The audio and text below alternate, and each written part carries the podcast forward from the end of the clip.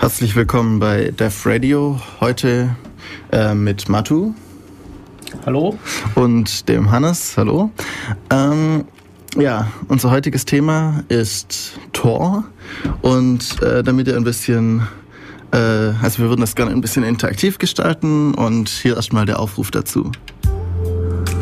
Besucht uns live. 0731 938 6299. Wir warten auf euch. Radio Free FM 102,6. Ja, also ruft uns an und dann schauen wir mal. Wir sind auch im IRC. Ähm, ja, könnt ihr auch finden über die Homepage defradio.de. Und jetzt fangen wir an. Unser heutiges Thema ist Tor. Genau, Tor. Und zwar das Tor-Netzwerk, die Tor-Software. Ja. Ähm, was heißt das eigentlich genau, Tor? Ja, Tor, wozu ist Tor da? Tor ist dazu da, um im Internet, das Internet anonym nutzen zu können, eigentlich. Ja, und ähm, ja, ähm, Tor bedeutet genau wörtlich übersetzt.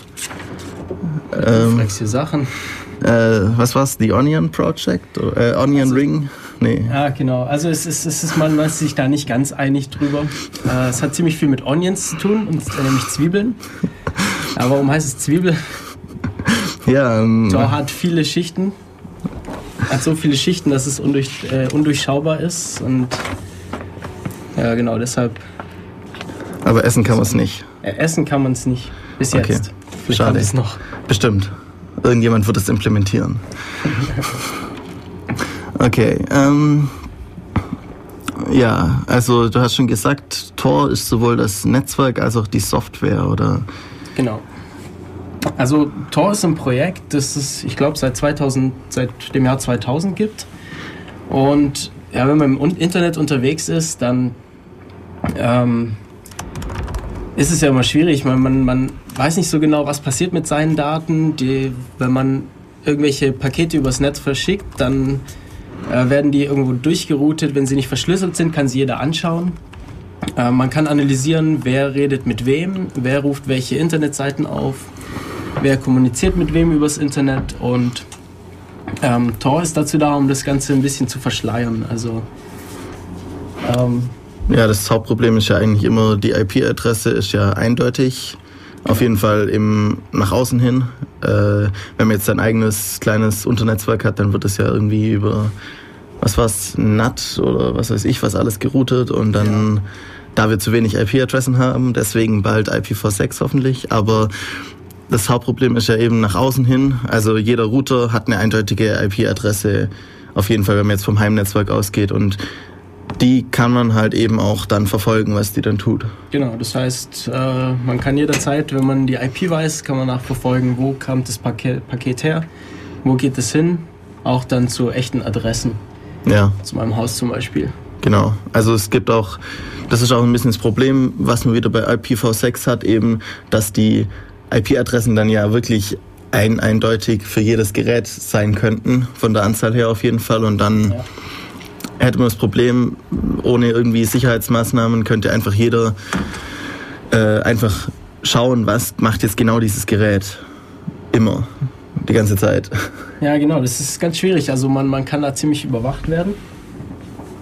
Und ja, Tor, das ist auch äh, der, der Hauptgrund, warum man Tor verwendet. Beziehungsweise es gibt viele Gründe, warum man Tor verwenden will. Also, ähm, ja, und zwar auf, auf der offiziellen Seite von Tor, dem torproject.org, äh, schreiben sie, wer alles Tor verwendet. Und das halt erstes das ganz normale Internet-User äh, Tor verwenden. Und zwar, um ihre Privatsphäre zu schützen. Zum Beispiel vor, Analysier vor dem Analysieren ihres Netzwerkverkehrs. Äh, es wurde erwiesen, dass die Internet Service Provider, also diejenigen, über die wir ins Internet gehen, ähm, häufig die Daten, die sie sammeln über uns, nämlich was für Seiten wir besuchen, wie lange, wie häufig, äh, an, weiterverkaufen an Firmen, die dann diese Daten nutzen, um Werbung zu machen. Und ähm, das schränkt Internet-User eindeutig in ihre Selbstbestimmung ein. Ja, äh, da fällt mir gerade auch ein, das war vor, vor ein paar Sendungen, ungefähr vor fast einem Jahr oder so, äh, hatten wir mal eine Sendung über Mobile Security und so ein bisschen. Und da war es eben auch, da hat Tobi gemeint, auch dieses Beispiel, wenn man jetzt das äh, Notebook im in, äh, im Rucksack hat und mit dem Fahrrad am, am, Burger King vorbeifährt zur Arbeit und sich das in den Burger King Hotspot einwählt, dann könnte die Firma auch auf falsche Sachen kommen oder die Krankenkasse oder so. Und eben, das ist auch das Problem, wenn man jetzt irgendwelche Seiten aufruft, das kann ja sein, ich rufe jetzt irgendwie andauernd McDonalds-Seiten auf oder Burger King oder dauernd Subway oder was weiß ich was. Und dann denkt meine Krankenkasse plötzlich, ja, der isst und nährt sich nur so, dabei esse ich die ganze Zeit irgendwie super gesunde Sachen ich mache das nur, weil ich irgendwie gegen die bin und irgendwie schaue, dass ich, äh, wo ich dann neue Aktionen planen kann oder so. Aber das weiß ja die Krankenkasse nicht. Die kann vollkommen falsche Schlüsse ziehen auch aus solchen Daten. Und es ist halt sehr gefährlich. Ja, Daten überhaupt. Jetzt haben wir ja, insgesamt. Elena seit diesem Jahr. Ja. Und das ist ja ein ähnliches Problem, dass einfach Daten da sind, aus denen man falsche Schlüsse ziehen kann. Und über, also Daten immer eine ganz schwierige Sache. Ja, das weiß auch jeder, der schon mal ein bisschen was in, äh, sich mit Statistik äh, befasst hat. Traue nur der Statistik, die du selbst gefälscht hast. Genau, so sieht's aus. Okay. Ähm, ja, also komm, mach weiter mit deinen Punkten. ja, genau. Also es ist ähm, dann außer die äh, also seine Daten vor unerlaubt oder vor unerwünschten Zugriffen der Service Provider zu schützen, gibt es natürlich auch Möglichkeiten, dass man mal ähm, sich über Sachen informieren möchte, wo man nicht gerne möchte, dass es jeder erfährt. Gut, du hast jetzt das mit dem McDonalds mhm. äh, schon genannt, dass man vielleicht über McDonalds recherchiert und dann die Krankenkasse denken könnte, ja, der ernährt sich ungesund, weil der so oft da drauf ist. Aber es kann ja alles Mögliche sein, dass man sich vielleicht über Krankheiten informieren möchte und man nicht möchte, dass jeder erfährt, dass, dass man das tut. Ja, oder ähm, Nehmen wir mal an, jemand hat halt spezielle Vorlieben und äh, surft halt auf Fetischseiten oder ähnlichem. Das äh, interessiert, äh, geht auch niemanden was an. Das stimmt. Also, also überhaupt niemanden, außer er, also außer er will's halt, aber normalerweise geht's halt niemanden was an und das ist halt auch ein Problem, wenn es dann irgendwelche Leute halt mitbekommen, die das dann gegen ihn verwenden können. Ja. Und ja, außer Privatusern gibt's dann obwohl, bleiben wir noch kurz bei denen. Ich habe jetzt noch gerade noch was gefunden. Ähm, ja, Zugang zu Informationen über AIDS, Geburtenkontrolle. Also gerade wenn man irgendwie Hilfe benötigt, wenn man äh, sich an, an irgendwie Hilf Hilfsorganisationen wendet, weil man irgendwelche Probleme hat. Auch noch. Okay, ähm, dann außer den normalen Internet-Usern äh, gibt es auch andere Leute, die Tor verwenden, nämlich ähm, das Militär. Das äh, Tor Project wurde in Amerika auch vom Militär gefördert. Ah, das wusste ich gar nicht. Ja, es, ich glaube nicht mehr, aber eine Zeit lang. Zumindest äh, wurde das auf dem Kongressvortrag im Dezember erwähnt. Okay. Und ja, wozu brauchen die das? Ähm, sie versuchen eben, also sie vers äh, die versuchen auch ihr Zeug zu verschleiern, was sie tun. Also es eben, weil man, ist ja klar. ähm, weil jeder des Internets nutzt. Es ist, es ist überall vorhanden. Es liegt nahe, das zu benutzen, aber jeder kann eben auch mitschneiden, was da passiert, von wo nach wo Pakete gehen. Und äh, das Militär ist da sicherlich interessiert daran, dass sowas nicht passiert. Vor allem, wenn sie irgendwie irgendwelche Informanten haben und so, dann. Genau, also äh, Informanten in fremden Ländern, wo es vielleicht illegal wäre, diese Leute da zu haben, äh, um die zu schützen. Können die natürlich nicht öffentlich übers, übers Internet kommunizieren. Am besten noch mit ICQ, wo man jede Nachricht ja. einfach so mitlesen kann. Genau, sondern die verwenden dann Tor, um das äh, zu verschlüsseln und zu verschleiern. Äh, Tor verschlüsselt nämlich auch den Netzwerkverkehr. also hat. ja, vielleicht sollten wir auch dann nachher nochmal genau sagen, wie es funktioniert. ja, da kommen wir, glaube ich, später ja. noch drauf, oder? Erstmal. Was, was es alles tut. Für, für ja. wen das ist. Ja, dann ganz viel äh, für Journalisten ist es. Journalisten verwenden Tor. Journalisten haben auch oft Probleme. Ähm, Sie haben sozusagen die gleichen Probleme wie das Militär, nur dass sie Gutes tun, oder wie war das? ja, so. Na gut, manchmal macht das Militär ja auch ganz einigermaßen sinnvolle Sachen. Ja, also äh, Reporter in Ländern in, oder in Gebieten, in denen sie nicht gerne gesehen sind, überhaupt. Also es gibt es auf der ganzen Welt. Es gibt es äh, im Westen, im, im West, in den westlichen Ländern, äh, genauso wie im Rest der Welt, dass Reporter vielleicht, dass es vielleicht nicht so gern gesehen ist, dass Reporter über bestimmte Themen berichten. Und äh, dann dort vielleicht verhaftet werden oder bedroht werden, sonstiges. Und äh, um sich davor zu schützen, also irgendwie, sie müssen ja, die, die, sie wollen ja Sachen veröffentlichen. Mhm. Und um das machen zu können, äh, können sie Tor verwenden, um äh, das eben nicht, ja, damit dass, dass man nicht zurückverfolgen kann, da, wo sie sind, was sie tun, um sich zu schützen vor Übergriffen, vor Problemen eben.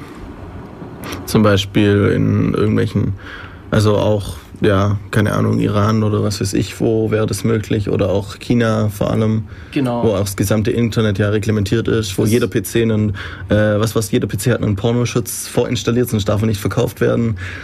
Ja, in China gab es ja auch Probleme, gerade bei den Olympischen Spielen zum Beispiel, ja. da war es auch ein großes Problem mit der Pressefreiheit in China, dass die Leute das Internet gar nicht erreichen konnten, beziehungsweise Journalisten überhaupt nicht ins Land gelassen wurden, je nachdem. Ja. Aber nicht nur China. Ähm, auf ja. dem Kongress gab es einen Vortrag eines Journalisten über die solche Probleme, über Unterdrückung von äh, Reportern. Und er hat auch die Fiji-Inseln als Problem genannt. Also okay. da, da wurde eine Reporterin, die dort über äh, das, das Fiji-Wasser äh, ja, ähm, recherchiert hat, äh, hat E-Mails geschrieben an ihr äh, ja, an ihre Firma aus einem Internetcafé und die wurde dann dort auch verhaftet. Oh und, äh, das, das war nicht so lustig. Wenn es interessiert, das Kongressvideo dazu. Können wir ja ähm, vielleicht nachher auch noch verlinken. Ja, ich glaube, Exciting Tales of Journalists Getting Spied on and Arrested and Deported heißt es, glaube ich. Okay. Das Video. Ja. ja. Äh, aber auch äh, Kanada hat, war da auch ein Fall, okay. dass eine Reporterin einfach nicht nach Kanada gelassen wurde äh, sie wollte dort über das Gesundheitssystem äh, ja, sprechen und den praktisch den Erfinder des kanadischen Gesundheitssystems interviewen. Und sie wurde nicht ins Land gelassen aus irgendwelchen fadenscheinigen Gründen. Okay. Ja, da denkt man immer, die westliche Welt wäre so ähm, schön und alle demokratisch und so. Na gut, es gibt viele Beispiele, die uns das Gegenteil lehren, eben zum Beispiel auch das. Ja, also mich hat es sehr überrascht. Ich, ja. Sagen, ich mag Kanada, ich war einmal dort. Eigentlich ist Kanada schon ganz cool, aber sowas ne, ja, macht es nicht so schön. Auch. Also es war eine amerikanische Reporterin. Okay. Weiß ich. Sehr seltsam. Also wenn sie sonst woher gekommen wäre, vielleicht ja. auch irgendwas verstehen, aber naja gut. Okay. Okay. Ja, was weiter? Ähm, ja, die Strafverfolgung verwendet Tor.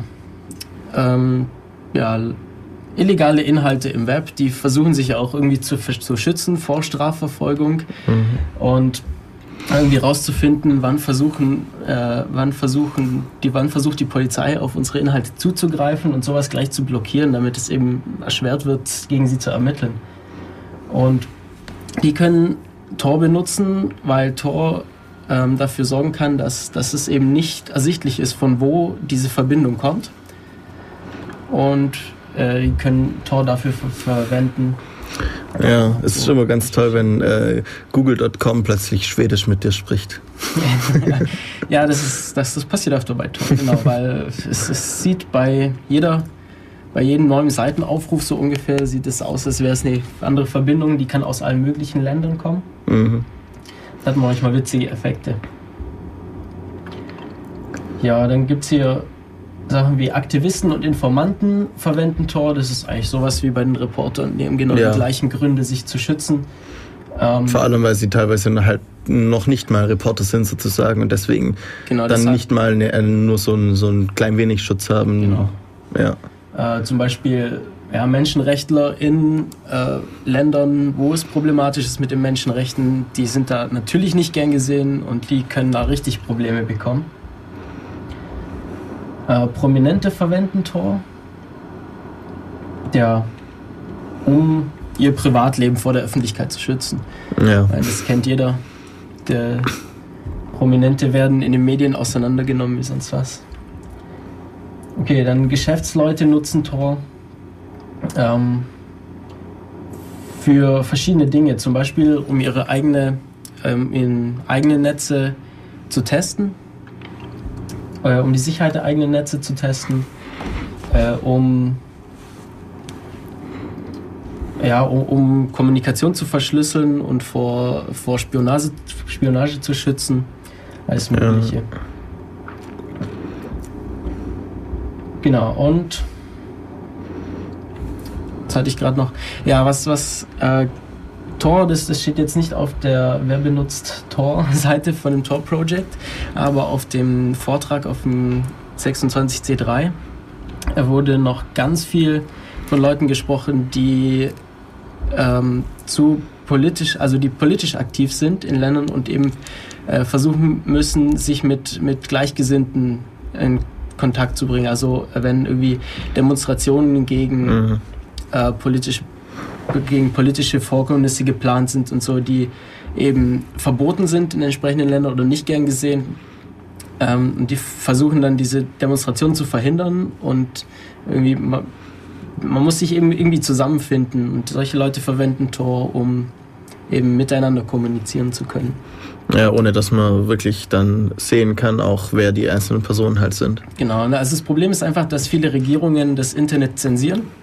Mhm. Äh, China, Iran, Deutschland bald. Mhm. Mehr oder weniger jetzt schon. ja. Und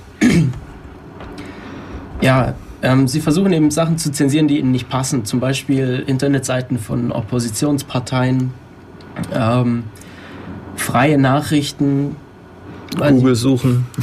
Google, genau. Ja. Ähm, ja, und um solche Zensur zu umgehen, kann man Tor verwenden, weil es, wenn man sich mit dem Tor-Netzwerk verbindet, sieht es eben aus wie eine ganz normale Verbindung zu irgendeinem Computer und aus dem Tor-Netzwerk heraus kann man dann äh, mit ja, eben auf solche Inhalte zugreifen, sich informieren und ähm, ja, bisher hat es Tor erfolgreich geschafft, Zensur zu umgehen. Eigentlich immer, da kommen wir noch später drauf. Ja. Ähm, vielleicht machen wir mal kurz ein bisschen Musik. Wir haben schon über eine Viertelstunde geredet. Oh. Ähm, ja, schauen wir mal. Also, äh, was kommt jetzt? Jetzt kommt von Amity in Fame eine österreichische Band Dinner for One. Okay. Hallo und herzlich willkommen zurück bei Def Radio. Heute mit dem Thema Tor.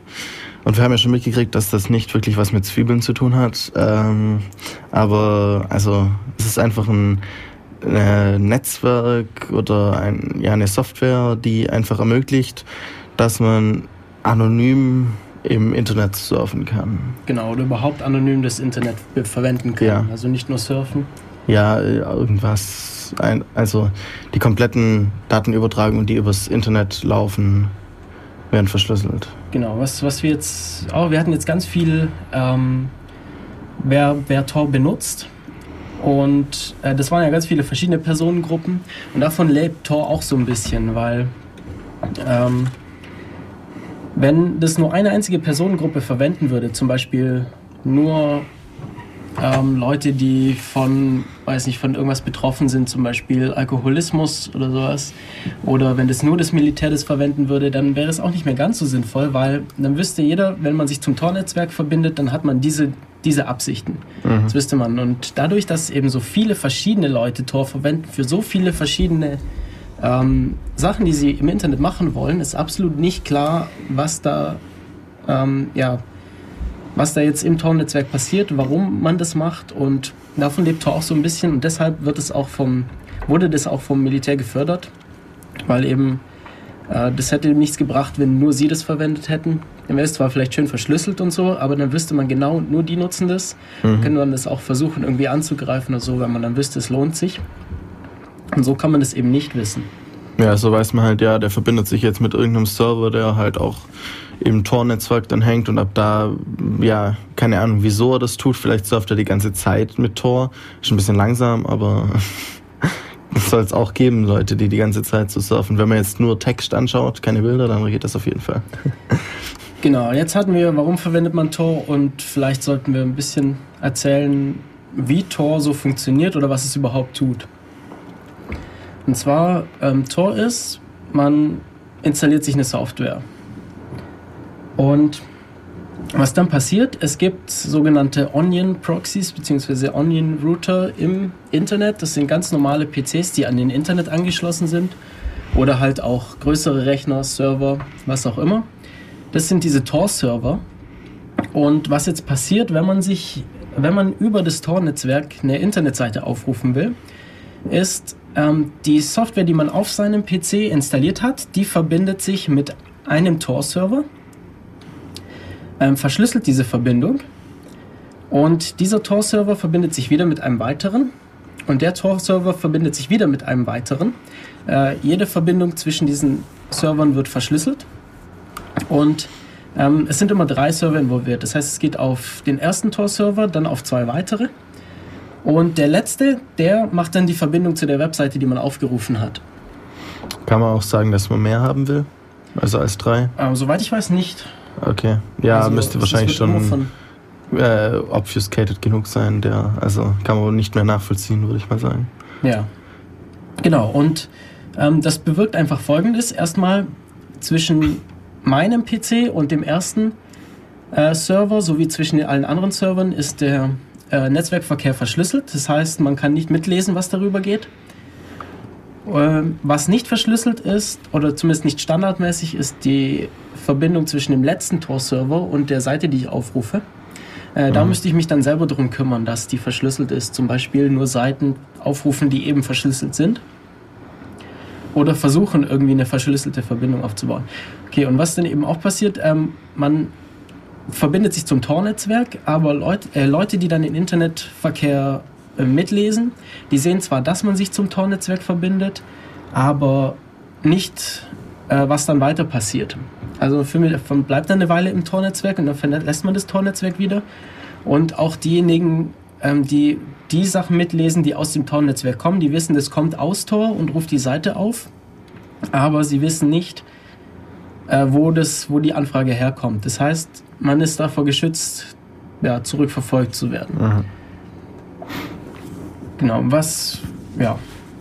Auf jeden Fall, solange die Tor-Knoten natürlich nichts mitschneiden und protokollieren. Genau, also solange man sich, solange man diesen Tor-Knoten vertraut und solange die auch nicht einen verraten, dann gibt es keine Probleme. Was, was richtig problematisch ist, ist, wenn der erste und der letzte ähm, Tor-Knoten nicht äh, zusammenarbeiten gegen mich, dann, mhm. dann das, das hält das Tor-Netzwerk nicht aus. Also, ja, da wissen ähm, sie halt, wer genau, es ist. Weil der erste weiß, wo es herkommt, der letzte weiß, wo es hingeht. Und wenn die letzte Verbindung nicht verschlüsselt ist, dann können sie auch noch alles im Klartext mitlesen.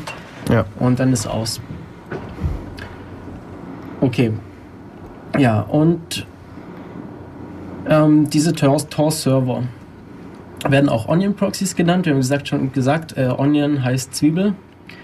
Äh, Zwiebel haben Schichten. Und Unsere Zwiebel hat also drei Schichten? Genau, oder? unsere Zwiebel hat in dem Fall drei Schichten. Und diese Schichten sind eben dazu da, nicht durchschauen, durchblicken zu können, was da passiert, wenn man aufs Internet zugreift. Okay, es gibt verschiedene Arten von Tor-Servern. Erstmal ist es so, jeder kann einen Tor-Server betreiben. Vielleicht ganz kurz über die Tor-Software.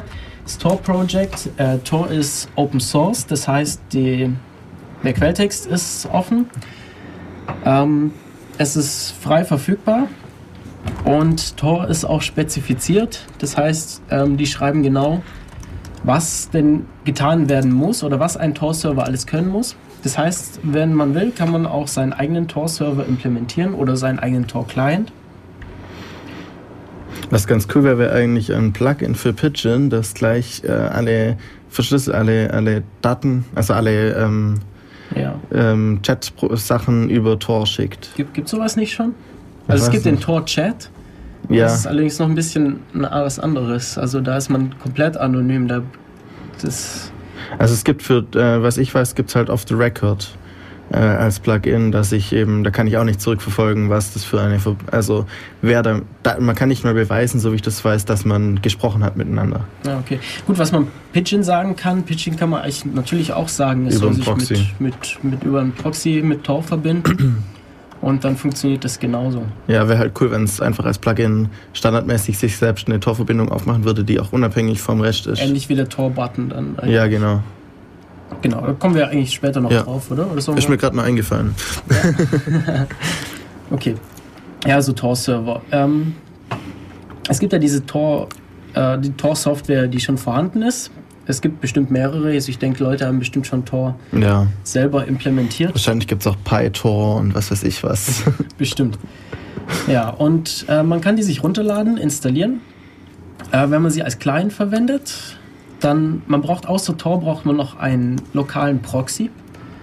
Äh, das heißt, Tor selber, ne, beziehungsweise die Programme, die von, man verwendet, die können sich nicht selber mit Tor verbinden, sondern die können sich mit einem sogenannten Proxy verbinden. Das heißt, das ist einfach ein Programm, ein Server, der den gesamten Internetverkehr wo an, äh, woanders hinleitet, genau, oder der über den man ja. ins Internet kommt. Und äh, dieser Proxy, der verbind, verbindet sich dann mit Tor und Tor leitet und ja, ab Tor geht es dann über das Tor-Netzwerk, das, die gesamten Verbindungen. Und das, so, so funktioniert es auf Client-Seite, also auf der User-Seite. Und dann gibt es diese Server, die machen eben nicht, also erstens gibt es diese Server, die äh, Verbindungen entgegennehmen, also über die man ins Tor-Netzwerk kommt. Dann gibt es diese Server dazwischen, die äh, das Net, die Traffic von einem Tor-Server zum nächsten Tor-Server weiterleiten. Und dann gibt es die sogenannten Exit-Nodes. Das sind dann diejenigen Tor-Server, die dann tatsächlich auf ähm, die Inhalte zugreifen. Genau. Ähm, ja, und das heißt, es ist, man, man kann die verschieden einstellen, diese Server. Es gibt auch Server, die alle drei Funktionen haben. Äh, muss es aber nicht geben. Also mu muss man nicht so einstellen. Und dann gibt es noch äh, Bridges. Das ist, soweit ich weiß, eine neuere Entwicklung. Und zwar sind es Tors, also normale Tor-Server funktioniert so, dass die Tor-Software holt sich eine Liste von Servern, mit der, mit der sie sich verbinden kann am Anfang, äh, um überhaupt zu wissen, wo kann ich meinen Internetverkehr hinleiten. Und äh, Länder, die oder Internetzensur kann sowas natürlich blockieren. Also die kann natürlich auch nachschauen, welche Tor-Server gibt es und äh, kann die kompletten Tor-Server einfach blockieren, die es kennt und damit wäre das äh, Tor-Netzwerk nicht mehr erreichbar. Und deshalb gibt es sogenannte Bridges. Bridges sind auch Tor-Server, mit denen man sich verbinden kann. Die sind aber nicht öffentlich bekannt. Da gibt es dann verschiedene Mechanismen, wie die dann bekannt gemacht werden.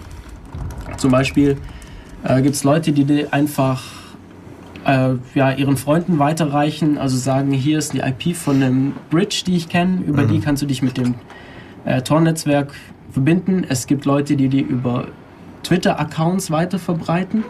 Okay. Äh, es, gibt, es gibt den Versuch, das über Google Mail zu verbreiten. Also es gibt eine Google Mail-Adresse, an die schickt man eine Anfrage. Und die schickt einem dann eine Handvoll von diesen Bridges, Bridge-Servern zurück. Und das ist eben für solche Leute sinnvoll, die in Regionen sitzen, wo das Internet zensiert wird, weil Mhm. eben nicht nachvollzogen werden kann, ähm, zu was ich mich da verbinde. Es sieht aus wie eine ganz normale Verbindung zu irgendeinem Computer, aber in Wirklichkeit verbinde ich mich zum Tor-Netzwerk und kann dann auch auf gesperrte Inhalte zugreifen. Das ist ja auch das Problem, ähm, was man jetzt zum Beispiel bei Torrents oder so hat, dass man immer diese ähm, so Seiten wie Pirate Bay oder so braucht, so Tracker, die muss man halt kennen. Das ist ja auch der Einstiegspunkt ins Tornetz, den muss man kennen. Und da gibt es auch eben Al- Alternativen zu Torrent, zum Beispiel, ich glaube, E-Mule oder so ist ja eigentlich auch mehr oder weniger das Gleiche, nur ähm, muss man dort dann halt einen Einstiegspunkt einfach so kennen. Und man ruft, also nicht das Programm kennt den, sondern man selber kennt, muss ihn kennen, irgendwoher. So Sachen eben. Genau, das ist bei den Bridges auch das Problem, man muss selber erstmal an diese Sachen rankommen. Ähm, ja, ich, vielleicht nochmal von diesem Kongressvortrag, da war das das, also im Jahr 2009 wurde zum ersten Mal das Tor-Netzwerk blockiert, und zwar von China. Ah, okay. Ähm, davor ist es noch nie passiert, obwohl es eigentlich relativ einfach ist, weil diese Liste von Servern, von Tor-Servern ist öffentlich ja. und man blockiert einfach alle Tor-Server, dann kann man sich nicht mehr zum Tor-Netzwerk verbinden. Äh, ja, ganz einfach, Tor- Tor-Netzwerk blockiert. Man muss auf jeden Fall die Entry Nodes blockieren, das reicht ja schon. Genau, Entry Nodes, blo- ja. Und ähm, ja, somit es wird, wird auch Tor zensiert.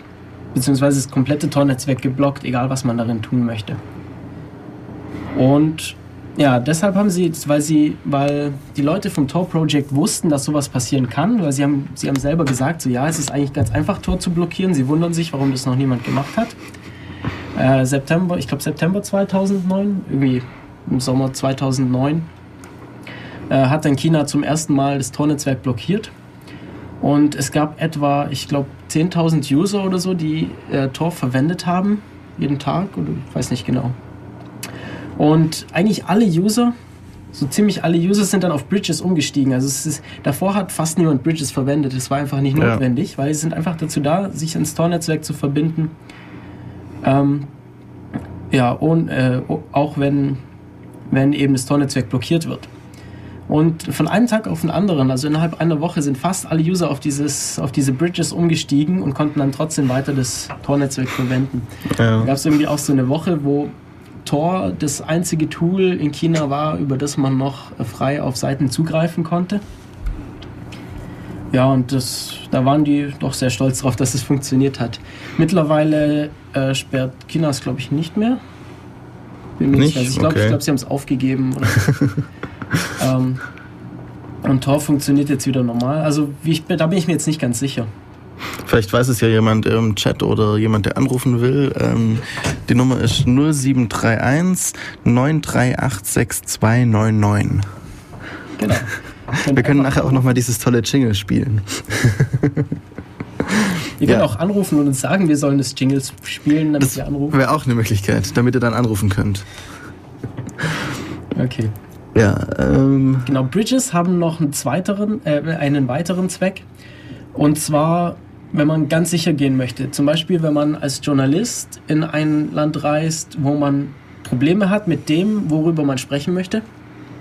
Wenn man ganz sicher gehen möchte, dann kann man auch Bridges verwenden, weil äh, vielleicht sind die Leute dort ja so intelligent, dass sie Tor, zwar, dass sie Tor nicht sperren, sondern mitlesen, wer sich zum Tor-Netzwerk verbindet mhm. und denen dann Besuch abstatten. Das reicht ja auch schon. Genau, und das, das ist, dann sind wir genau bei den gleichen Problemen.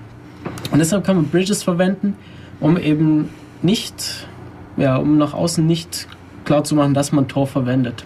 Ja, das heißt, äh, der Journalist holt sich dann, äh, bevor er in das Land reist, eine IP von der Bridge und die nimmt er mit und verbindet sich ab dort dann eben genau. zu der Bridge. Genau, zu der Bridge oder eine Handvoll Bridges. Ja, am besten ein paar mehrere, weil es kommt ein bisschen komisch, wenn man sich immer nur zu einer ja. IP verbindet. Ja, wer weiß, ich meine, das könnte ja irgendwie ein lokaler Firmenserver sein, wo man dann. Ja, aber. Dann könnte man es vielleicht auch wirklich mit einem lokalen Firmenserver tarnen. Ja, das stimmt. Eine VPN-Verbindung oder ja. sonst was dahin. Wieso nicht? genau. Okay. Ja, sollen wir noch mal ein bisschen Musik machen? Können wir Haben auch schon wieder 15 Minuten. okay, dann machen wir noch ein bisschen Musik. Nochmal von Amity in Fame und diesmal Newborn Sun. Hallo, da sind wir wieder zurück bei Def Radio. Ähm, Radio Free FM. Genau. Mit dem Thema Tor.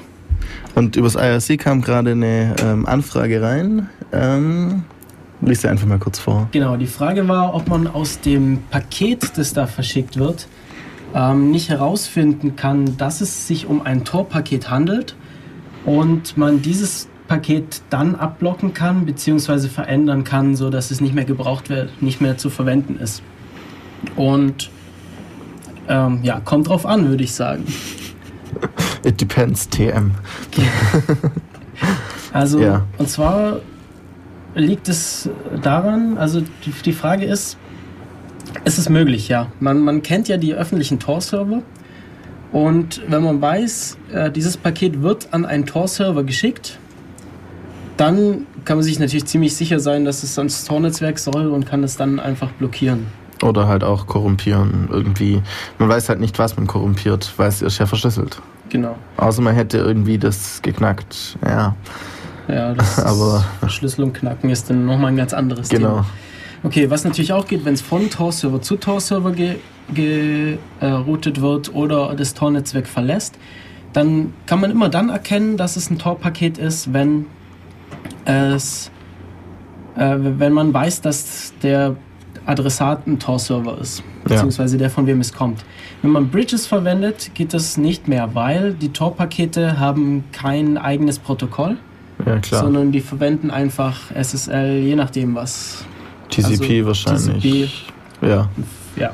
Also an den Paketen ist es nicht zu erkennen, außer man kennt die Server, also man kann es an Absender und an Empfänger kann man es dann festmachen. Ja, aber ja. Wenn man nicht weiß, wer das, also vor allem, also, na gut, wenn, wenn man jemanden überwacht und der schickt dauernd Daten an Tor, dann kann man den natürlich ähm, stoppen, weil der ja, ähm, also man kann seine Pakete einfach kaputt machen, dann kann er halt nicht mehr über Tor irgendwie ins Netz. Aber auch die Server unter also im Tor-Netzwerk direkt, wenn die zwischen Server, äh, Tor-Server und Tor-Server kommunizieren, ist das Problem, man weiß gar nicht, welche Pakete das sind. Man kann, das heißt, ab dort kann man nicht mehr irgendwie eine Person jetzt ähm, blocken oder so. Man müsste dann komplett alle, Protok äh, alle ähm, Pakete irgendwie wegschmeißen, wie auch immer. Also das wird dann schon sehr schwer. Genau, also ja, man müsste einfach alles kaputt machen, was da drüber kommt, weil man eben nicht weiß, äh, geht es jetzt zum Tor äh, auch wenn man Bridges verwendet, weiß man nicht, geht es ins Tor-Netzwerk. Ja. Man müsste einfach alles komplett kaputt machen und das natürlich, das will man auch nicht. Ja. Also es, es, gibt Länder, die das machen. Der Iran zum Beispiel, die müssen irgendwie so einen Knopf haben zum Internet ausschalten. Wenn es irgendwie ja. brenzlig wird, dann sagen haben sie die, auch gemacht jetzt bei, geht nichts mehr. Ähm, bei den Wahlen, oder? Bei den Wahlen, als es da Probleme gab, haben sie ich glaube, sie haben in Teilen wirklich einfach mal kurz das Internet ausgeschaltet, das Mobilfunknetz einfach mal ausgeschalten also sowas geht dann, wenn man die komplette Infrastruktur natürlich zerstört, dann funktioniert auch das Protokoll nicht mehr, das darüber läuft. Aber ja. Ja, ähm, andere Länder wie China, die können sich nicht leisten, das Internet komplett abzuschalten. Da wird zwar extrem zensiert, aber die können sich einfach nicht leisten, es abzuschalten. Die hängen wirtschaftlich so stark am Internet, wie eigentlich alle großen Länder, Industrieländer, überhaupt Länder, die irgendwas tun. Und deshalb können die sich nicht leisten, das Internet komplett abzuschalten. Und die haben dann auch eigentlich im Moment nicht wirklich die Möglichkeit, Tor zu blockieren. Komplett. Ja, die ähm, viele Anwender ähm, in China werden auch Tor nicht benutzen, wenn sie irgendwie halt Firmen sind und sowieso, also sozusagen vom System nichts zu befürchten haben oder denken, ja. sie hätten nichts vom System zu befürchten. Das ist ja immer so die Frage, auch jetzt bei unserer Zensur. Ich, ich habe ja keine Keyposts, deswegen interessiert es mich auch nicht, dass die gesperrt werden oder so. Also.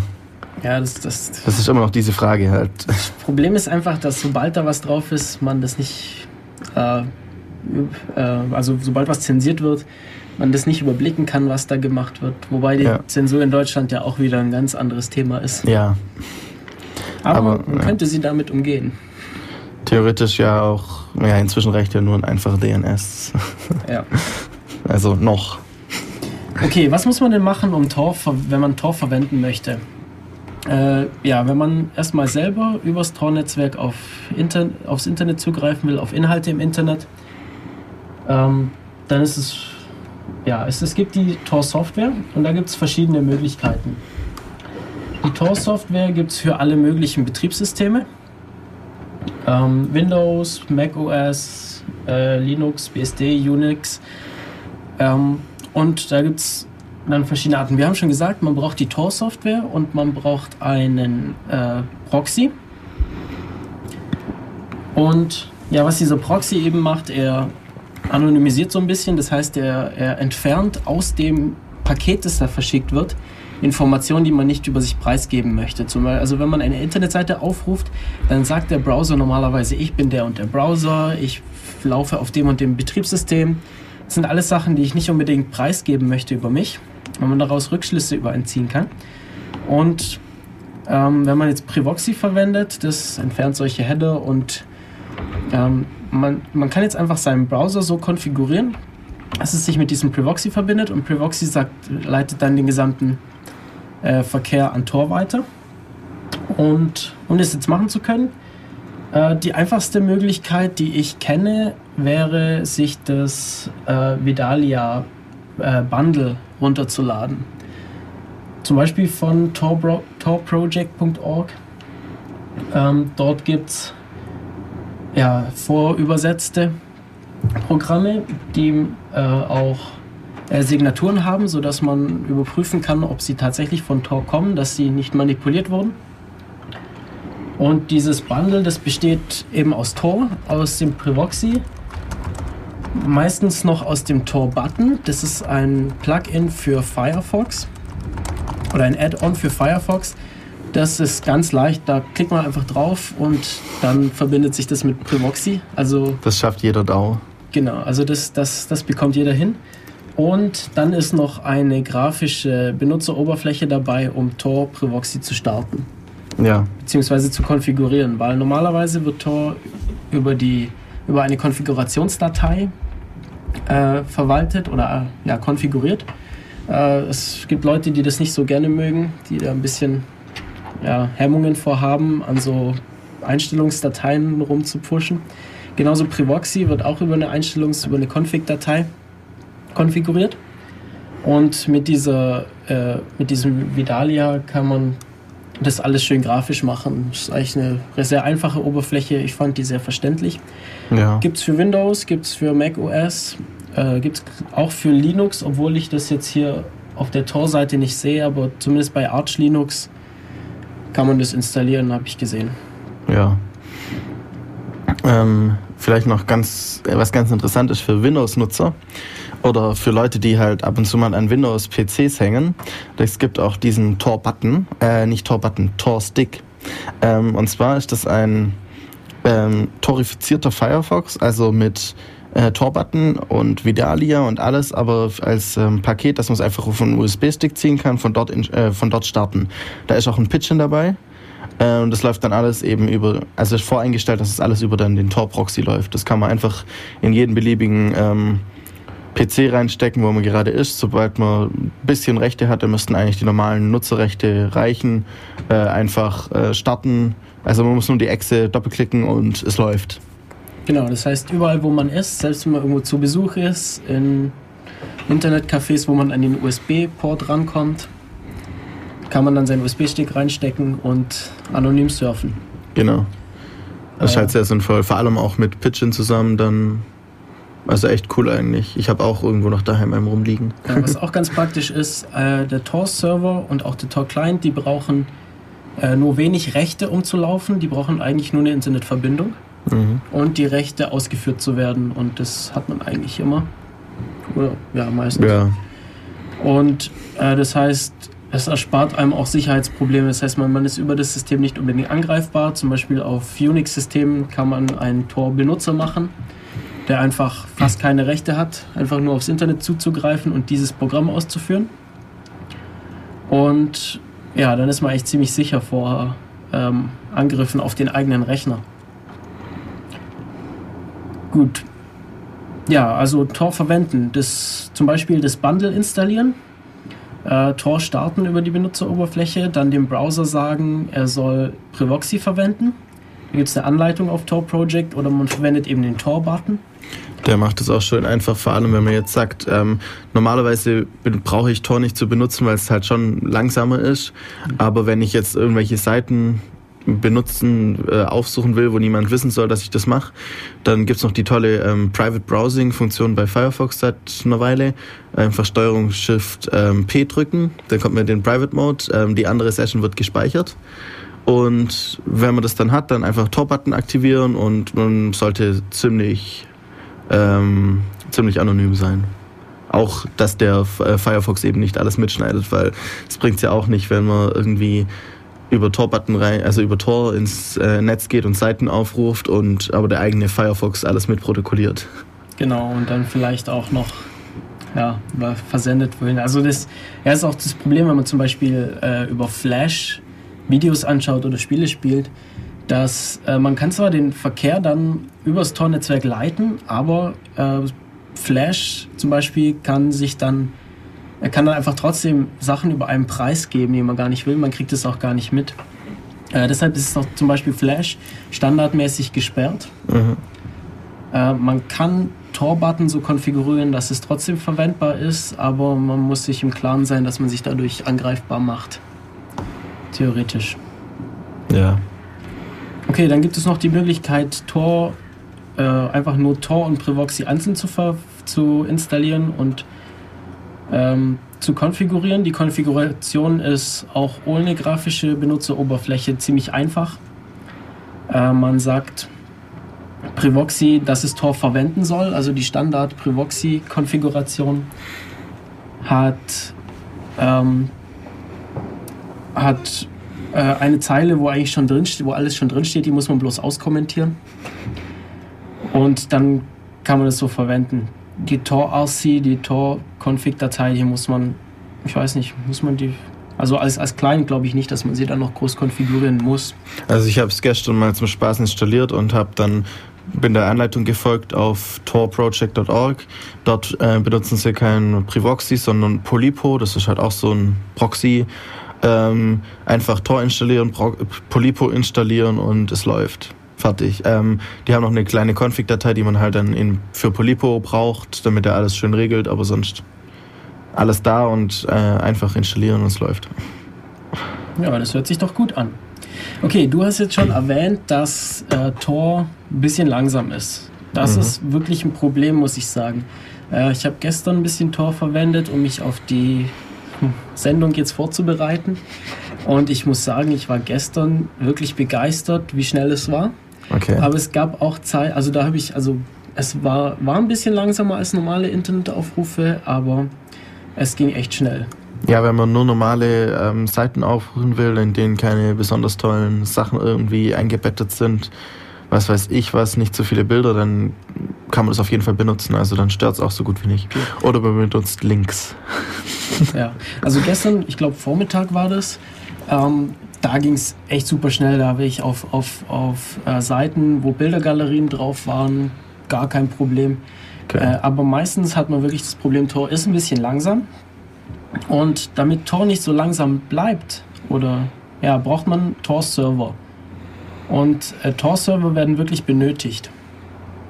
Äh, ich selber habe seitdem ich auf dem 26C3 war hab, äh, und dort einen Vortrag über Tor gehört habe, habe ich mich dann entschlossen, ja jetzt, also ich, ich äh, endlich mal einen Tor-Server bei mir äh, zum Laufen zu bringen. Ich hatte das schon mal laufen, aber da halt immer nur, wenn ich dran gedacht habe, den zu starten und so. Und jetzt habe ich so gemacht, dass der sich einfach mit meinem Betriebssystem startet. Das heißt, sobald ich im Internet bin, verbindet sich Tor auch mit dem Internet und leitet dann über meinen Rechner äh, Traffic weiter. Und ja, jetzt denkt man sich, das ist blöd. Ich habe bloß eine Internetverbindung zu Hause, mein Rechner ist nur selten an. Und bringt es dann überhaupt was? Aber äh, also es, ähm, die Leute vom Top Project sagen, es bringt auf jeden Fall was. Selbst wenn man wirklich langsames Internet hat. Also ich habe langsames Internet, ich habe äh, DSL 2000 zu Hause. Das so ist, viel. Das ist so. Äh, ich habe daheim ein DSL Lite. Das ist vom, vom Uplink ist es gerade mal die Mindestanforderung, die Tor braucht, um funktionieren zu können. Ähm, ja, und also als ich, als ich Tor, den Tor-Server zum ersten Mal gestartet habe, dann hat es so eine halbe Stunde gedauert, bis der bekannt war den ganzen Tor-Usern und dann war aber meine Netzwerkleitung schon ziemlich dicht. Äh, ich habe das dann, man, man, kann dem Tor-Server sagen, dass er den Traffic limitieren soll und das funktioniert super. Ich habe es dann auf 20 Kilobyte ähm, runter limitiert und dann hatte ich gefühlt gar keinen Traffic mehr. Ich habe dann eine Weile gebraucht, um herauszufinden, ob überhaupt noch was über das Netzwerk kommt. Ich hatte also ein tolles Teil, das äh, so, so, ich so ein übers Strom-Netzwerk bei mir zu Hause ah, und das ah, blinkt dann. Powerline. Genau, so ein Powerline-Stecker. Der blinkt dann immer, wenn da Pakete drüber gehen und der hat eigentlich kaum geblinkt, wenn ich nicht selber im Internet gemacht habe. Und er hat mich das stutzig gemacht, aber äh, da habe ich das ein bisschen äh, analysiert, den Traffic, geschaut, ja, es ist doch, es gehen Tor-Pakete rüber aber nicht arg viel. Da habe ich das Limit ein bisschen höher gesetzt, äh, größer als meine Internetverbindung. Äh, und es funktioniert wunderbar, es wird verwendet, nicht allzu sehr, es stört überhaupt nicht beim Surfen oder überhaupt beim, beim Verwenden des Netzwerks. Ja, und ich hoffe, dass es hilft. Den ganzen ja. Leuten, die wir am Anfang genannt haben, und dass es dem Tor Project hilft. Ja. Genau, was braucht man, um Tor-Server zu betreiben? Ähm, eigentlich nichts weiter, wenn man Tor schon als Client nutzt. Ähm, der, grafischen Benutzeroberfläche von Tor kann man einfach sagen, ich möchte auch Server sein. Und dann ist er auch ein Server.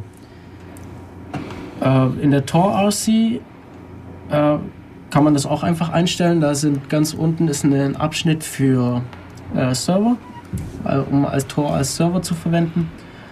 Und ja, das, da kann man einfach die entsprechenden Zeilen auskommentieren. Man muss da ein bisschen selber einstellen. Vor allem, wenn man hinter einem NAT-Router sitzt, was zu Hause heutzutage normalerweise der Fall ist, dann muss man dem Router sagen, dass auch die entsprechenden Ports an den Tor-Server weitergeleitet werden. Das ist aber nicht so wahnsinnig, wahnsinnig kompliziert. Da gibt es Anleitungen auf Tor Project oder falls ihr es genauer wissen wollt, könnt ihr auch anrufen. Falls da Interesse besteht, dann können ja. wir vielleicht noch ein bisschen was dazu sagen. Okay, sollen wir die Nummer nochmal sagen?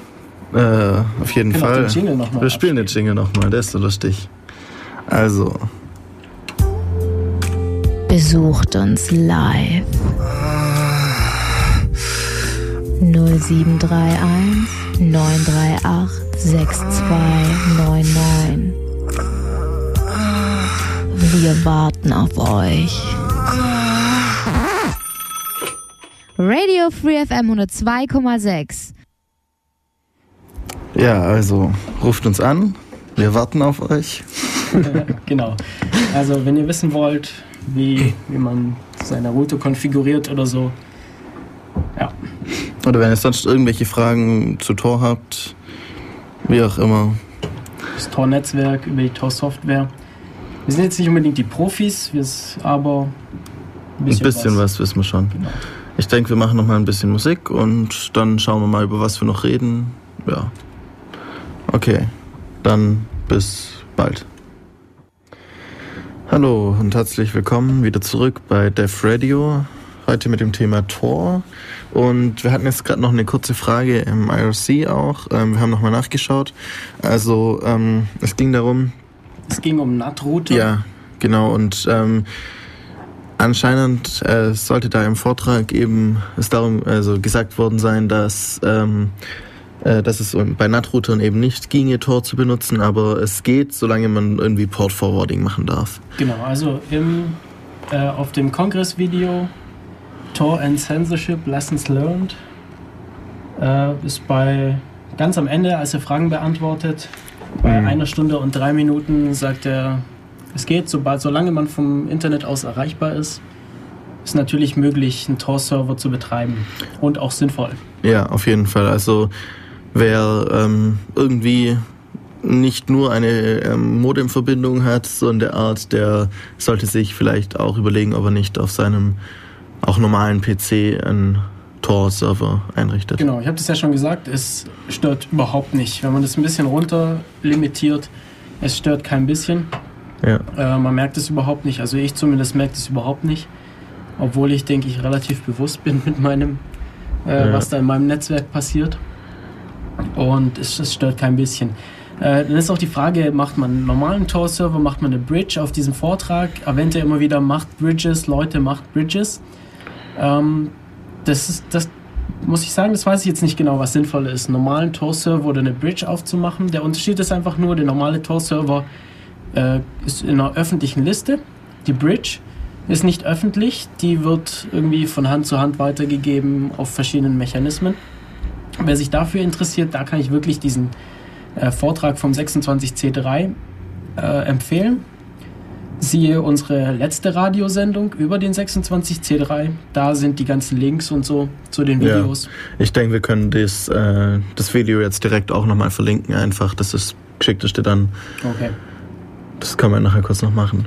Ja, also er sagt, Leute, macht Bridges. Ich weiß nicht, wie das im Moment ist. Also ich glaube, er hat auf dem Vortrag gesagt, dass im Moment Tor nicht blockiert wird. Bin mir nicht ganz sicher. Äh, es ist halt dann sinnvoll, wenn es Länder oder wenn es ja, wenn, wenn es irgendwo Leute gibt, die versuchen, das Tor-Netzwerk zu blockieren, dann braucht man Bridges.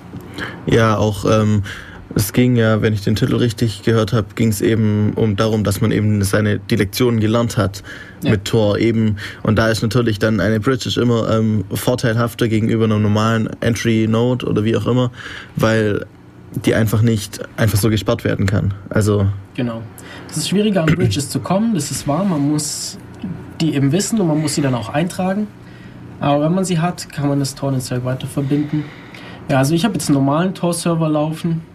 Hast du einen Entry oder einen zwischendrin oder sogar einen Exit-Node? Okay, also das ging jetzt darum, ähm, was diese verschiedenen Arten von Tor-Server. Es gibt ja die, über die man in das Tor-Netzwerk reinkommt, die, die nur Tor-Traffic von einem Server zum nächsten weiterleiten und diejenigen, die dann tatsächlich auf die Inhalte zugreifen. Äh, bei mir kommt man weder rein noch raus. Das, ja, das ist auch, das ist so eine Frage. Das ist schwierig. Äh, wenn man einen Exit-Node hat, sollte man auf jeden Fall einen guten Anwalt haben. Ja. Ähm, das muss man ganz klar sagen. Ein Exit-Node von Tor kann Probleme verursachen. Kann richtig Probleme verursachen. Dann, wenn nämlich ähm, ja, irgendwas Illegales über diese Verbindung geschieht und die Leute glauben, man wäre das selber gewesen, weil es eben von, seinem, von dem Rechner äh, ausging. Aber in Wirklichkeit kam das halt übers Tor-Netzwerk und dann auf diese Inhalte. Und deshalb, also ich habe keinen Exit-Node. Ich würde es auch nicht machen bis ich irgendwie mich darüber näher informiert hätte, wie, wie, das, wie das funktioniert. Vor allem auch in Deutschland gibt es da auch seit einer Weile ganz harte Grenzen dann, die dann sehr gefährlich werden können eben. Ja, es ist halt schwierig, wie das ausgelegt wird. Und ja, also und wenn dann jetzt wirklich jemand irgendwie irgendwelche illegalen äh, Videos, irgendwelche Kinderpornos oder was weiß ich was da über den eigenen Rechner dann sich holt, über Tor, dann ist natürlich auch das Problem, wie bringe ich jetzt dem äh, Richter oder der Staatsanwaltschaft bei, dass das gar nicht ich war. Genau. Weil das war ja mein PC. Also, ja, also muss es, es ja sein. Es gibt Fälle, wo es da wirklich Probleme gab. Es gibt Fälle, wo die es dann eingesehen haben. Ähm, auf, der, äh, auf, der, auf der FAQ von Tor dazu gibt es auch diese Frage, wie das ist. Und die haben gemeint, so ja, normalerweise äh, kann man es denen klar machen, aber ich bin mir da nicht so sicher. Ja. Und deshalb gibt es diese sogenannten Exit Policies. Policies, Policies heißt es. Mhm. Exit Policies äh, in der Tor-RC und in der grafischen Benutzeroberfläche, die man einstellen kann. Also man kann dem Tor-Server sagen, ähm, du darfst, ja, was er machen darf. Ob er äh, Verbindungen entgegennehmen darf, die dann ins Tor-Netzwerk kommen. Ob er aus dem Tor-Netzwerk raus Verbindungen machen darf oder ob er eben nur von Tor-Server zu Tor-Server weiterleitet. So wie ich das im Moment eingestellt habe. Was wahrscheinlich dann auch ähm, die, auf jeden Fall die für den äh, Tor-Server ähm, die sicherste Alternative. Genau, ist. eindeutig. Also Weil er hat ja weder, man weiß weder, was reinkommt noch was rauskommt. Man weiß nur, wohin es geht, genau, wenn man es mitliest, vielleicht noch. Ja, es ist verschlüsselt und es ändert sich auch jedes Mal, wo es hingeht. Also, ja.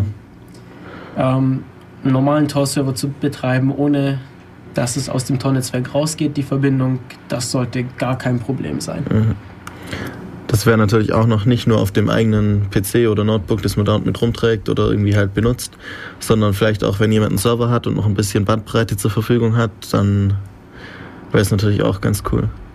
Oder auch dann eben Bridges, die man ja auch dann nicht äh, nachvollziehen kann, dass es wirklich ein Tor-Entry-Node ist und deswegen Genau, wäre das ja auch Bridge ist nochmal noch mal eine Stufe sicherer, weil es eben nicht öffentlich ist, was man da tut, sondern. Äh, Exit Points sind die gefährlichsten. Genau. Ja. Okay. okay, ja, also was passieren kann halt bei Exit Notes, dass, dass dann halt irgendwann Leute vorbeikommen und die Rechner beschlagnahmen, das, das, das ist echt schwierig zum Teil. Ja. Beziehungsweise in eventuell, dass auch der eigene Rechner blockiert wird wenn Regierungen oder wenn, wenn Leute, die Internet zensieren, rausfinden, ja, das ist ein Tor-Server, wir wollen nicht, dass Tor bei uns verwendet wird, dann kann auch der komplette Rechner gesperrt werden. Das heißt, man kann dann auch selber Probleme bekommen, auf Sachen zuzugreifen, wo normal eigentlich gar kein Problem sein sollten. Mhm. Hier kommt noch mal eine Frage über das IRC. Ähm, Tor hinter als Server? Was? äh Okay, äh, kapierst du gerade die Frage? ähm, ja, also die Frage ist, ob man hinter einem NAT-Router, ob es sinnvoll ist, hinter einem NAT-Router mehrere Tor-Server zu betreiben. So ja. zumindest verstehe ich das. Wenn die auf unterschiedlichen Ports laufen, äh, ja. Also es ist wieder mal so ein, es kommt drauf an, oder? Also wenn sie auf einem Port laufen, funktioniert es ja erstmal gar nicht. Also erstmal, wenn die Internetverbindung mit einem Tor-Server schon zu ist, dann bringt es nicht so viel, weil Ja. Ja, gut, ist hm, hm, schwierig. Was, also, was es gibt, ähm, äh, der, der, ich kenne den Standard-Port von Tor nicht, aber der hat halt irgendeine Nummer. Das heißt, Tor-Server verbinden sich zu irgendeiner Nummer. Ähm, was schwierig sein kann, weil vielleicht Leute, die das Internet zensieren, einfach Ports blockieren. Mhm. Sagen, ähm, alles außer HTTP wird blockiert. Und dann ist vielleicht sinnvoll, noch zusätzlich einen Tor-Server einzurichten, der das über den HTTP-Port entgegennimmt. Ja, zum Beispiel. Oder wenn man mehrere Clients hat, die immer nur ein Teil, also die auch limitiert sind von, von ihrer Bandbreite her, mhm. da, äh, wenn man dann da mehrere verwenden kann, um dann die Gesamtbandbreite besser auszunutzen, da könnte ich mir das auch noch vorstellen. Dann müsste man aber irgendwie wieder intern routen und oder wie? Ja, gut, wenn man sowieso schon ein Netz hat, das, das geroutet wird, dann, dann hat man halt verschiedene Ports. Ja, da muss man halt ja da müsste man auch verschiedene Ports machen und dann den NAT-Router einrichten. Da, wir haben Tor lauscht standardmäßig auf Localhost Port 9050. War das nicht Privoxy, der das macht? Ja. Ähm, ja, hm. auf, ja, Leo sagt es, dann glauben wir ihm das auch? Ja, bestimmt, der wird schon recht haben. Also ich glaube, von was ich gestern noch installiert habe, war mein Privoxy, der ähm, Sachen entgegennimmt von oder es irgendwie war was mit äh, 81, 88, aber ich weiß nicht, was das dann genau, welcher Port das jetzt war. Mhm. Also ich habe das bei mir umgestellt auf eine Zahl, die ich mir besser merken kann, beziehungsweise die ich dann in der Traffic-Analyse besser erkenne. Ja. ja. ja, klar. Naja. Okay, ähm. Also mehrere Server hinter einem NAT-Router, vielleicht, je nachdem, was man tun will. Und dann auch, wie man es dann eben einrichtet, ja. Okay, hast du sonst noch gerade irgendwas? Was, oder habt ihr noch Fragen? Ruft an. Genau, Leute, ihr könnt anrufen, immer noch. Also langsam sind wir eigentlich auf unserer Liste durch.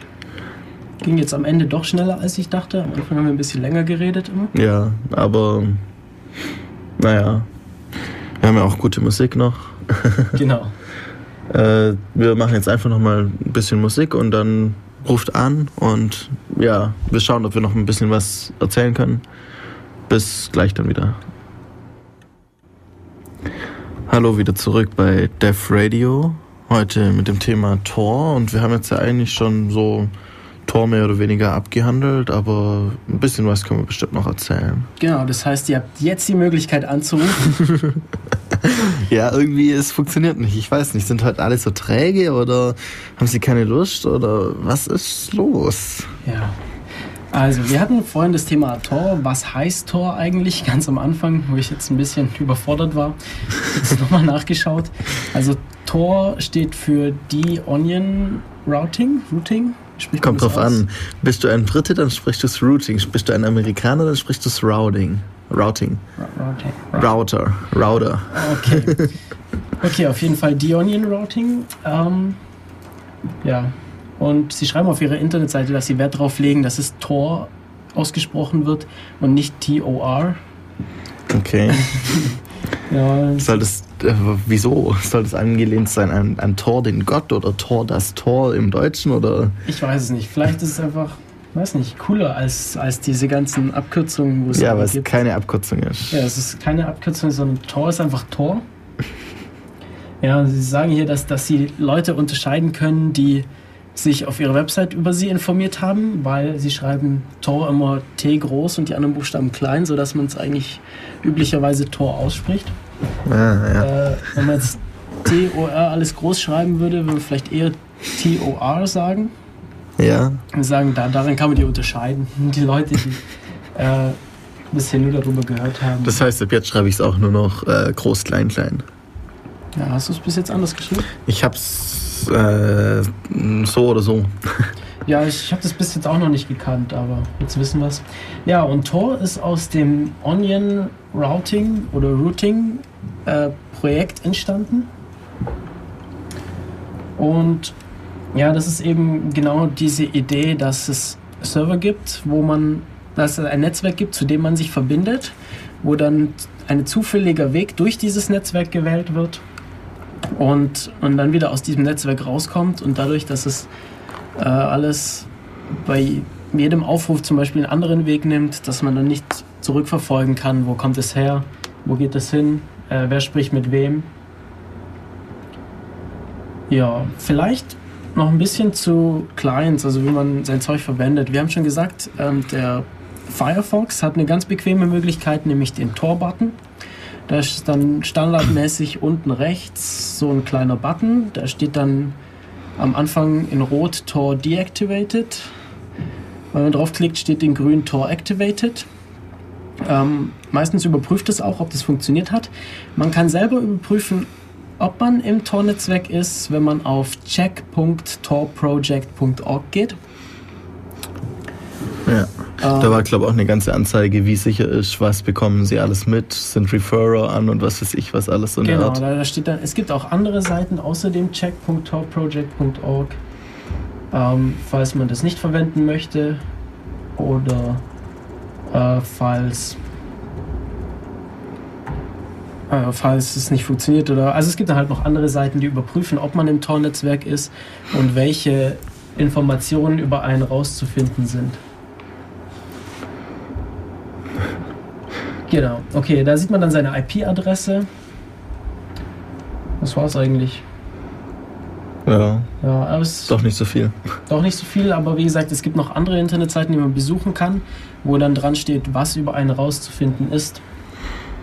Also ich, soviel ich weiß, war das auch bei dem ähm, diesem Windows äh, USB-Stick, Tor-Stick. Mhm. Ähm, dort ist das standardmäßig dann als Startseite vom Firefox eingestellt. Das ist sinnvoll. Das habe ich auch gemacht bei mir eine Zeit lang, weil ich habe ich verwende normalerweise Opera zum Browsen, aber eben Firefox, weil es so schön bequem ist mit dem Tor-Button, da weiß man, es funktioniert. Ich gehe aber trotzdem immer zuerst mal auf dieses check.torproject.org. Ja, einfach um sicher Sicherheit. zu gehen. Nicht, dass die irgendwas an dem Plugin geändert hätten und es nur so tut. Ja, genau. Irgendwas wollte ich jetzt sagen. Habe ich vergessen. Also zu anderen. Man kann natürlich nicht nur Firefox dazu bringen, das Tor-Netzwerk zu verwenden, sondern auch jeden anderen Browser. Also ich denke, jeder Browser, der so im Umlauf ist, sollte das gehen. Man sagt ihm einfach, er soll Privoxy als Proxy verwenden, als Internet-Proxy. Proxys kann man überall einstellen. Bei Opera zum Beispiel äh, Control und F12 drücken, dann kommen wir auf die Einstellungsseite und dann bei Proxys eben Localhost für den, äh, für den lokalen Server und dann den Port von Privoxy einstellen. Ähm, bei zum Beispiel BitTorrent funktioniert das auch. BitTorrent Clients kann man dazu bringen, das Tor-Netzwerk zu verwenden das sowieso oft relativ langsam ist, macht es dann auch nicht mehr aus, wenn es dann über Tor noch geht. Ja, ich habe es einmal versucht, ähm, einfach nur so, um zu probieren, ob das möglich ist. Äh, ja, ich habe da mal mein, meine wöchentliche Bleach-Folge runtergeladen. Ganz legal übrigens. Und äh, es war unglaublich langsam. Also, ja, glaube ich. Da muss man schon gute Gründe haben, Tor zu verwenden wenn man äh, BitTorrent übers Tor-Netzwerk leitet. Aber es ist möglich, man muss diesen Proxy einstellen. Und glaube ich, irgendwas mit, mit Socks Forwarding. Ja, Socks Proxy, was weiß ich was. Genau, muss man einstellen, muss man ihm sagen, was er verwenden soll. Aber dann funktioniert das auch. Ich weiß nicht, was ist das, das Protokoll dann? Oder ich kenne mich da nicht, weißt du das? Weiß ich gerade auch nicht genau, aber es okay. wäre irgendwie so. Also wenn uns jemand sagen kann, was, was mit diesen Socks auf sich hat von Privoxy, ähm, ja, anrufen oder in den Chat kommen. Ja. Dann können wir das nochmal allen erklären. Da war auch eine Frage, ähm, kann man irgendwie einstellen, dass man nur in den USA rauskommt? Ui. Also ich wüsste nicht. Das ist eine gute Frage. Ähm, weil das wäre ja ganz geschickt, wenn man irgendwie äh, Sachen ähm, anschauen will, die es in den USA halt gibt, aber lizenzrechtlich ja. in Deutschland oder so nicht anschauen darf. Mhm, zum Beispiel so Flash-Streams oder so. Ja, oder zum Beispiel in, äh, gibt es die IT-Crowd in England äh, einfach so zum Anschauen, genau, in Deutschland nicht. Für alle, ja, das habe ich auch schon mal versucht, IT-Crowd darüber zu schauen. Äh, oder Naruto in Japan. Ähm, das ist eine gute Frage. Soweit ich weiß, wählt der Tor-Client die Route durch das Tor-Netzwerk. Das heißt, ähm, da er das standardmäßig äh, zufällig macht, gibt es vielleicht eine Möglichkeit, das bei Tor einzustellen. Aber was auf jeden Fall gehen würde, sich einen eigenen Tor-Client zu programmieren. Ähm, die Tor-Spezifikation ist öffentlich.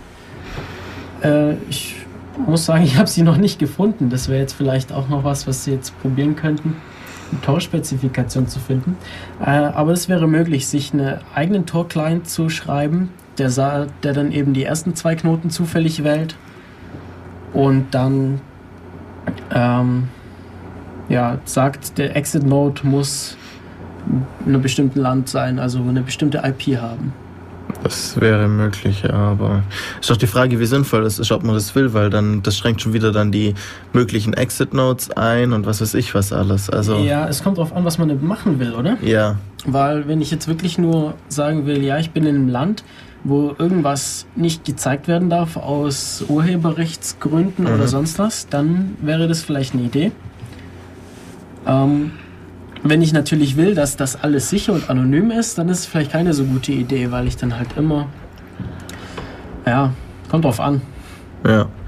Also ähm, wir haben gerade über den Chat auch noch die äh, Wikipedia-Seite bekommen von SOX und das ist einfach ein Protokoll, das ähm, äh, Internet-Proxys eben miteinander verbindet und äh, eben protokollunabhängig dann Daten, äh, Proxy-Server benutzen kann. Also es ist dann nicht irgendwie, dass man jetzt nur TCP darüber sprechen kann, sondern alles Mögliche. Okay, das heißt, um einen Browser einzurichten, sagt, teilt man dem einfach nur den Proxy mit. Wenn man andere Programme als ein Browser, zum Beispiel BitTorrent, keine Ahnung, was gibt's da sonst, äh, Chat-Programme, ja, also Instant Messaging, denen sollte man dann sagen, dass sie das SOX-Protokoll verwenden. Ja, so würde ich das mal sehen. Außer ähm, ihr korrigiert uns. genau. Immer noch die Freiheit anzurufen. Irgendwann kriegt man das auch hin, dass mehr Leute anrufen. Ja, bestimmt. Wenn wir sie die ganze Zeit nerven. Ja, wir haben schon festgestellt, einige Leute sollten uns eigentlich hören. Ja, also schon allein 10 über den Stream und ja. Genau. Okay. Aber die Tor-Spezifikation, ja. Ja, das ist jetzt die Frage. Also auf, auf, der, auf dem torproject.org habe ich bis jetzt noch keine Tor-Spezifikation gefunden. Aber ich. Ah, da, da, Main, Main Tor Specification. Ah. Das hört sich. Oh, ja, das sieht gut aus. Ja, das sieht gut aus. Also, ähm, Tor hat meines Wissens nach kein RFC. Äh, ja. Aber sie haben ihre Spezifikation, die daran angelehnt ist. Ähm, ja, ich, ich, ich stelle das mal kurz in den IRC-Chat, dann kann Hannes das vielleicht auf, auf der Seite verlinken. Ich kann es dann gleich hochstellen, ja. So, da wäre, ah. die, da wäre der Link zur Spezifikation. Ja, äh, Leo hat gerade auch irgendwas noch geschrieben, dass man äh, Restrict Exit Nodes auf US und CA zum Beispiel setzen kann. Also dann kommt man nur in Amerika oder Kanada raus. Okay, das heißt. Scheint wohl so. Gute Nachricht, ihr müsst nicht selber programmieren. Oder, ja. weiß nicht, je nachdem, schlechte, gute Nachricht, je nachdem, wie gerne ihr programmiert. ähm, also, wenn man eine bestimmte, wenn man eine IP aus einem bestimmten Land braucht, dann kann man Tor sagen, dass der Exit Node in diesem Land sein soll. Funktioniert wohl. Okay, zur Spezifikation. Äh, ja, wie gesagt, hat kein RFC, aber die Spezifikation ist online und damit kann jeder, der will, äh, seinen eigenen Tor-Client schreiben. Es gibt auch ein Projekt, von dem ich auf dem Vortrag auch mitbekommen habe, dass jemand gerne schauen möchte, wofür wird Tor verwendet. Das heißt, er versucht gerade einen Tor-Server zu schreiben, der den Traffic entschlüsselt äh, schaut, wofür wird es verwendet und wieder verschlüsselt und dann weiterleitet. Okay. Da kann man sich dann drüber streiten, ob man das jetzt will. Also ich muss sagen, ich finde es okay, weil über Tor gibt es einfach ganz wenig Daten und es, dass es wenig Daten darüber gibt, dass es schwer messbar ist, ist einerseits gut für die User, weil das eben alles privat bleibt. Alles bleibt im Tor-Netzwerk und verlässt dieses auch nicht. Und ähm, andererseits ist es vielleicht nicht ganz so toll für das Tor-Project, weil das Tor-Project, das muss ja irgendwie, also das, das, das wäre vielleicht schon schön, dass die wissen, wie viele Leute verwenden Tor. Und welche Seiten benutzen, also... Genau, wofür wird Tor verwendet, um... Ja, zum ähm, Beispiel E-Mails nur oder ob viele Leute halt surfen, sowas wäre halt interessant. Genau, um das besser anpassen zu können und um das vielleicht auch Leuten nahelegen zu können. Mhm. Zu sagen, Leute, ihr könnt Tor verwenden, das ist eine gute Sache, das bringt euch was und zwar aus diesem Grund. Und ja, das ist eben ganz schwierig, weil es, weil es ganz wenig äh, Daten darüber gibt, weil es ganz schwer messbar ist. Ja, aber das Problem eben ist, wenn der es entschlüsselt, dann muss ich dem sehr gut vertrauen, dass ich dann über diesen Node äh, mich einwählen wollte. Ja, das also. ist allerdings, du, du, weißt es ja nicht, ja? Ja, das ist ja das Problem. Das heißt, ich. Das Problem. Ja. Was ist allerdings dadurch, dass es ja doch einige Tor-Server gibt, das können wir vielleicht auch nochmal nachschauen, ob die das wissen, wie viele Tor-Server es gibt. Ähm, äh, auf jeden Fall dadurch, dass es so viele sind und du eigentlich jedes Mal oder zumindest alle paar Verbindungen einen neuen Weg durch das Netzwerk wählst, mhm. äh, sind dann ja, und es eigentlich ziemlich viele Verbindungen gibt, wenn du eine Website aufrufst oder so, dann kriegt, kriegt dieser eine Knoten kriegt dann halt doch nur relativ wenige und der ist dann halt in der Lage, eine Statistik zu machen, was wird aufgerufen. Ich denke, das ist durchaus möglich, aber ja. ist nicht unbedingt in der Lage zu sagen, ja, was, was wird da gemacht. Er kann dann, vielleicht sieht er dann, dass irgendwie, äh, also wenn ich jetzt eine Homepage aufrufe, zum Beispiel irgendwie mir über HTTP irgendeine Seite schicken lasse, dann sieht er vielleicht irgendwie eine CSS-Datei und noch zwei Bilder oder so und dann wird ein anderer Weg gewählt. Ja, also ich habe das jetzt versucht, ein bisschen in Schutz zu nehmen, dass man das macht, aber ja. es zeigt auch, ähm, es ist, also man sollte dem nicht blind vertrauen. Man muss sich schon überlegen. Fall. Muss sich schon überlegen, was man da tut, wenn man das Tor-Netzwerk verwendet. Es ist, sie schreiben auch ganz klar ähm, vom Tor-Project aus, Tor ist kein Wundermittel, das alles plötzlich anonym und sicher macht. Man muss schon sich bewusst sein, was man da tut. Ja, und schaue ich gerade, wie viele Tor-Server es gibt, ob das hier äh, das hier hier gibt es How many people use Tor Matrix Portal. Okay, das, das recherchieren wir noch kurz. Ja. Ähm, irgendwas wollte ich gerade noch sagen. Ja. ja. Ist mir wohl.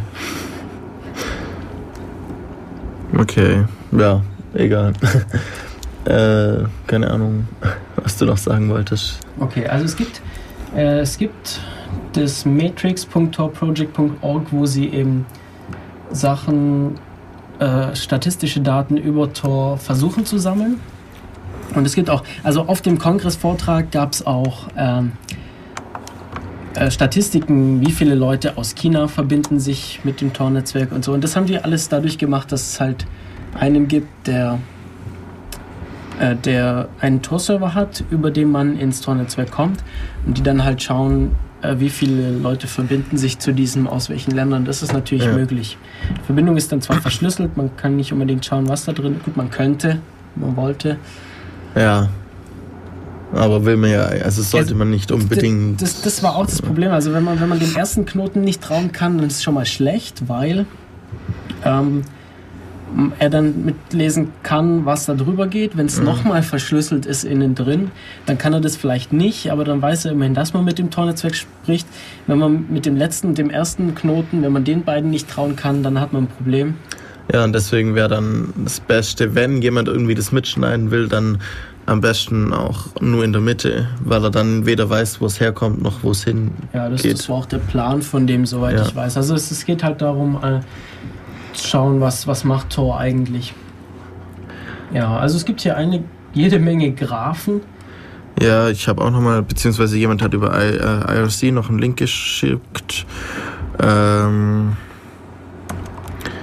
ja, mal schauen, also hm, hier steht irgendwas von 1K-Router ungefähr. Also um 1000 Router im August 2007. 1000 Router, ja. Das ist jetzt nicht so wahnsinnig viel, wenn man bedenkt, wie viele Server im Internet stehen. Ja. Also es wäre auf jeden Fall wünschenswert, wünschenswert dass es mehr Tor-Server gibt. Also Leute, macht Tor-Server auf, macht Bridges auf. Es ist nicht schwer. Wenn ihr verpasst, hat, wie, verpasst habt, wie das funktioniert, die Sendung hier wird es demnächst zum Download auf der Dev Radio Seite geben. Ja. Und ihr könnt euch auch auf torproject.org darüber informieren, wie das Ganze funktioniert. Oder ihr habt jetzt noch kurz Zeit anzurufen und Fragen zu stellen, wenn ihr wollt. Genau. Und ja, sonst denke ich, machen wir erstmal nochmal ein bisschen Musik und. Okay, bis gleich. Ja. Hallo, hier sind wir nochmal kurz von Def Radio. Ähm, unser heutiges Thema war Tor und ich denke, wir haben euch, äh, oder ich hoffe, wir haben euch viel ähm, darüber erzählen können, auch interessante Dinge und ich hoffe, ihr baut bald äh, oder habt bald alle auch selber Tor-Server. Ähm, noch ein paar Sachen, also in knapp zwei Wochen wird wieder ein Chaos-Seminar sein. Thema steht noch nicht ganz fest, wird genau. sich zeigen. Also Chaos-Seminar an der Uni. Ja. Nachzulesen auf ulm, nee, ulm.ccc.de slash Chaos-Seminar. Chaos und Seminar jeweils mit einem großen, also Camel Case geschrieben. Oder auf der Homepage ja. sind Links dahin. Genau. Sind auch Links auf die Dev Radio Seite. Ja, genau. Dann ähm, noch was, also in zwei Wochen hatte ich jetzt eigentlich vor, so ein bisschen die Sendung, äh, ich glaube 49 oder so war das mal, einfach mal Musik hieß die, elektronische Musik, ein bisschen ähm, noch fortzuführen, mal schauen, wie weit ich da komme, weil ich dann Pro-Seminar habe kurz danach, wird sich zeigen. Ähm, ja, wir haben jetzt auch äh, einen Hackspace, der nennt sich DevSpace, passend zu Dev Radio. Ähm, wir sind gerade am Infrastruktur noch aufbauen, wie Homepage, was ist ich, was alles. Sobald sich da mehr ergibt, bekommt ihr auf jeden Fall Bescheid gesagt. Genau, also was ist Nextbase? Hört euch einfach unsere Sendung an dazu. Ja, wir haben ja vor einer Weile mal eine gemacht und ja, ähm, einfach mal, wenn ihr wollt, Dienstag vorbeischauen, ähm, Bürgernetz, ähm, Marlene Dietrichstraße 5 in Neu-Ulm. Direkt neben dem Dietrich-Theater. Genau, da könnt ihr auch davor oder danach noch einen Film anschauen, wenn ihr wollt oder auch nicht. Ähm, und ja. Es gibt Pizza. Ja, es gibt Pizza, genau. Und das ist eigentlich das Wichtigste. Es gibt Getränke und ja, in einer Weile wird es dann auch erste Projekte hoffentlich geben. Ich muss auch nur noch Geld überweisen und ich habe mir ein paar Sachen bestellt und dann schauen wir mal. Ähm, ja, und dann bis zum nächsten Mal. Genau, in zwei Wochen wieder einschalten zu Def Radio. Um 13 Uhr auf FreeFM 102,6 MHz. Bis bald und schönen Sonntag noch. Tschüss.